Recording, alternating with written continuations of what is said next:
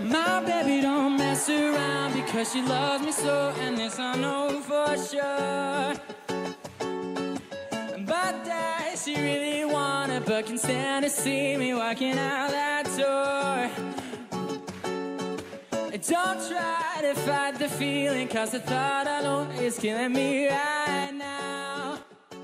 Γνωρίζουμε αγαπητοί φίλοι ότι υπάρχουν μερικές συγκεκριμένες νευρωσικές διαταραχές οι οποίες μας βασανίζουν και μας ταλαιπωρούν. Αυτές είναι η κατάθλιψη, η αγχώδης διαταραχή με κρίση πανικού, οι έμονες ιδέες ή η ιδεοψυχαναγκαστική διαταραχή. Επίσης είναι και οι ψυχώσεις. Αυτές οι διαταραχές έχουν συγκεκριμένες συμπτωματολογίες, παρουσιάζουν συγκεκριμένα συμπτώματα και έτσι μπορούμε εύκολα να τις διαγνώσουμε. Το άτομο το οποίο πάσχει για παράδειγμα από διαταραχή άγχους, από πανικό, από κατάθλιψη, από αιμονές, συνειδητοποιεί ότι έχει πρόβλημα, το γνωρίζει, ταλαιπωρείται, βασανίζεται, ξέρει ότι κάτι μέσα του δεν πάει καλά και επισκέπτεται τον ειδικό ώστε να βοηθηθεί. Σε αρκετές περιπτώσεις μάλιστα όπου υπάρχει και έντονη εγρήγορση και πόθος για προσωπική βελτίωση, το άτομο το οποίο απευθύνεται στον ειδικό ψυχικής υγείας βοηθείται πραγματικά και βελτιώνεται και η ποιότητα της ζωής του αλλάζει προς το καλύτερο. Σήμερα θα ήθελα να κάνω μια αναφορά σε μια άτυπη θα λέγαμε διαταραχή με την έννοια ότι το άτομο το οποίο πάσχει από τη διαταραχή αυτή δεν το συνειδητοποιεί. Είναι και αυτή μια νευρωσική διαταραχή, μια ελαφρά δηλαδή ψυχολογική διαταραχή, η οποία όμως δεν παρουσιάζει καθαρά ενοχλητικά συμπτώματα για το ίδιο το άτομο, αλλά βασανίζεται ο άνθρωπος ο οποίος πάσχει από την άτυπη αυτή νευρωσική διαταραχή στις διαπροσωπικές τους σχέσεις κατεξοχήν και βέβαια βασανίζει και τους άλλους χωρίς να το θέλει και έχει δυσκολία γενικά στις σχέσεις του, τις συντροφικές και τις επαγγελματικές. Διότι έχει την νευρωσική υπερευαισθησία, πρόκειται δηλαδή για ένα άτομο υπερευαίσθητο, ευάλωτο, ανασφαλές, το οποίο βιώνει με ιδιαίτερη ένταση τα συναισθήματά του και τις συγκινήσεις του και κατά συνέπεια τα αρνητικά αισθήματα τα οποία βιώνει το αναστατώνουν έντονα.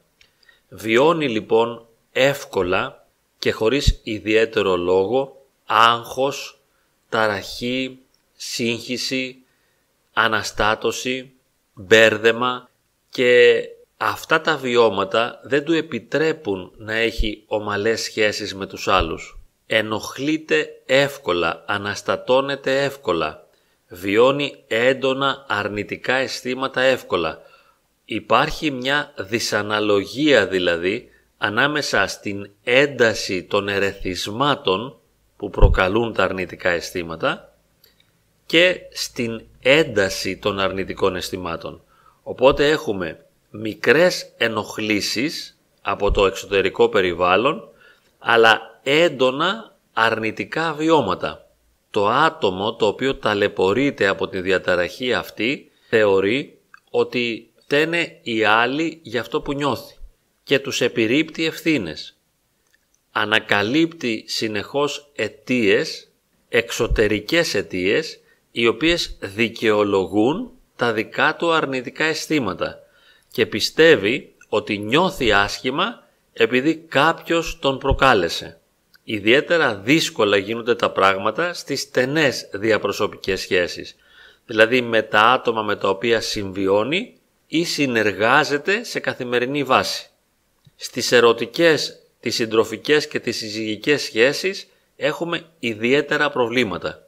Γιατί; Διότι εκεί που υπάρχει το μεγάλο άνοιγμα ψυχής, εκεί που το άτομο καταργεί τις άμυνες και γίνεται ελεύθερα ο εαυτός του, εκεί που λειτουργεί καρδιακά, εκεί που ενεργοποιούνται και απελευθερώνονται βαθιά βιώματα, έντονα θετικά συναισθήματα, το άτομο γίνεται ευάλωτο και αυξάνονται οι πιθανότητες να βιώσει ενόχληση από τη συμπεριφορά των άλλων.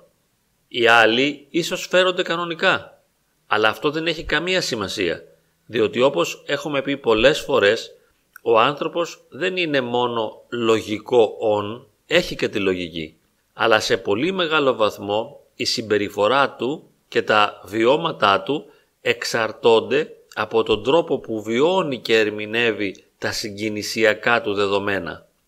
Έτσι λοιπόν ένα υπερευαίσθητο και ευάλωτο άτομο ταράσεται και αναστατώνεται εύκολα με μικρές ενοχλητικές συμπεριφορές του άλλου, διότι ο άλλος δεν είναι σε μια συνεχή ετοιμότητα ώστε να ικανοποιεί τις δικές μας ανάγκες.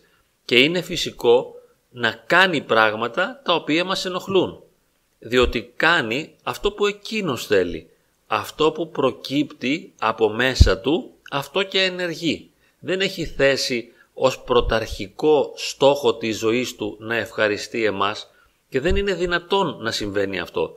Όσο και αν θέλει να μας ευχαριστεί, δεν είναι δυνατόν να μας ευχαριστεί. Ο άλλος δεν είναι το ικανοποιητήρι μας, αλλά είναι μια ξεχωριστή αυτόνομη οντότητα, είναι μια ξεχωριστή ύπαρξη που όχι μόνο χρειάζεται να ικανοποιεί και να προστατεύει τον εαυτό του, αλλά και άλλα πρόσωπα. Δεν μπορεί να ικανοποιεί μόνο εμάς, εάν μάλιστα είναι και εκείνος ένα άτομο με ευαισθησίες και φιλότιμο, θα χρειαστεί να βοηθήσει, να προστατεύσει και να υποστηρίξει και άλλους ανθρώπους. Και τότε εμείς νιώθουμε έντονα αρνητικά αισθήματα γιατί τον θέλουμε ολοκληρωτικά δικό μας και θέλουμε να κάνει ακριβώς όλα όσα ικανοποιούν εμάς, θέλουμε να κάνει ο άλλος ακριβώς όσα εμείς θεωρούμε σωστά. Αλλά όπως είπαμε αυτό ποτέ δεν είναι δυνατόν να συμβεί στην πραγματικότητα. Για να μπορέσουμε να είμαστε ισορροπημένοι χρειάζεται να μπορούμε να αποδεχόμαστε τις ενοχλητικές συμπεριφορές του άλλου. Πρέπει να είμαστε συμφιλιωμένοι και ήσυχοι με τα αρνητικά χαρακτηριστικά του άλλου. Πρέπει να έχουμε μέσα μας τέτοιες αντοχές ώστε να μην ενοχλούμαστε από όλα όσα κάνει ο άλλος και είναι για εμάς δυσάρεστα. Άρα πρέπει να μπορούμε να νιώθουμε νυφάλια δυσαρέσκεια. Αυτός είναι ένας σημαντικός δείκτης οριμότητας να μπορώ να παραμένω ψύχρεμος και νυφάλιος ενώ τα πράγματα δεν πηγαίνουν όπως θα ήθελα. Έτσι λοιπόν από τη στιγμή που σχετίζομαι έντονα σε προσωπικό επίπεδο με έναν άνθρωπο είναι φυσικό ο άλλος να κάνει πράγματα τα οποία δεν με ευχαριστούν.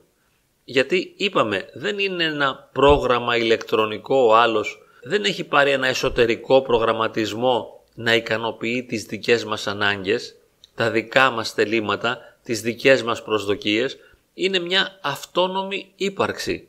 Θα χρειαστεί λοιπόν, εάν είμαστε τόσο ευαίσθητοι και ευάλωτοι όσο είπαμε, να εξασκηθούμε ώστε να μάθουμε να αντέχουμε τον άλλον, να μάθουμε να υπομένουμε την διαφορετικότητά του, να μάθουμε να αντέχουμε το δικό του τρόπο να ενεργεί και να λειτουργεί τα πράγματα της ζωής του. Έτσι θα έχουμε μια καλή αυτονομία και βέβαια μια υγιή θωράκιση η οποία θα μας προστατεύει και θα μας επιτρέπει να λειτουργούμε όμορφα στην καθημερινότητά μας χωρίς να χάνουμε την ψυχραιμία μας, να αναστατωνόμαστε, να νευριάζουμε, να βιώνουμε αδιέξοδο, να αισθανόμαστε ότι οι άλλοι δεν μας καταλαβαίνουν, ότι είναι εχθρικοί εναντίον μας και ότι μας κάνουν πόλεμο. Αυτά δεν είναι πραγματικότητα. Δεν έχει βαλθεί κανείς να μας ξεκάνει. Κανείς δεν είναι πραγματικά εναντίον μας. Απλώς κανείς δεν είναι απολύτως υπέρ μας. Διότι είναι υπέρ του εαυτού του και είναι υπέρ και άλλων ανθρώπων. Θα εξασκηθούμε λοιπόν ώστε να μάθουμε να αντέχουμε, να μάθουμε να υπομένουμε την διαφορετικότητα του άλλου και ας καλλιεργήσουμε και μια στοιχειώδη, υγιή, θετική ταπείνωση. Αυτό σημαίνει αυτογνωσία. Να ξέρω δηλαδή ότι Αναστατώνομαι, συγχύζομαι, μπερδεύομαι, αλλά αυτά είναι δικά μου βιώματα για τα οποία κατεξοχήν ευθύνομαι εγώ και όχι ο άλλος. Δεν είναι δυνατόν να ρίχνω συνεχώς τα βάρη στους άλλους, διότι θα χαλώ τις σχέσεις μου μαζί τους, θα γίνομαι ενοχλητικός απέναντι στους άλλους, οι σχέσεις μας θα διαταράσσονται, θα δημιουργούνται προβλήματα και θα νιώθω ακόμη περισσότερη μοναξιά. Και έτσι καθώς απεγνωσμένα παλεύω για να πάρω όλα όσα νομίζω ότι μου ανήκουν, στο τέλος θα καταλήξω να μην παίρνω τίποτα, διότι οι άλλοι θα απομακρύνονται βιωματικά από μένα, δεν θα με θέλουν, δεν θα μπορούν να με αγαπούν, δεν θα αντέχουν να με αγαπούν, διότι θα πληγώνονται από αυτό που θα εκλαμβάνουν ως παράπονα δικά μου.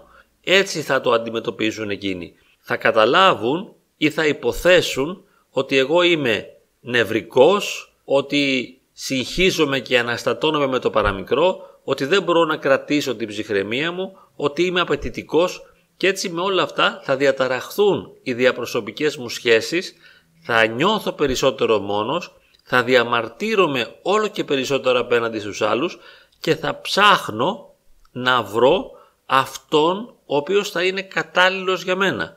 Όπου κατάλληλος σημαίνει ο άνθρωπος ο οποίος θα με ικανοποιεί σε όλα. Αυτό όμως δεν υπάρχει ούτε πρόκειται ποτέ να υπάρξει. Διότι κανείς άνθρωπος δεν μπορεί να λειτουργεί και να υπάρχει μόνο για μένα.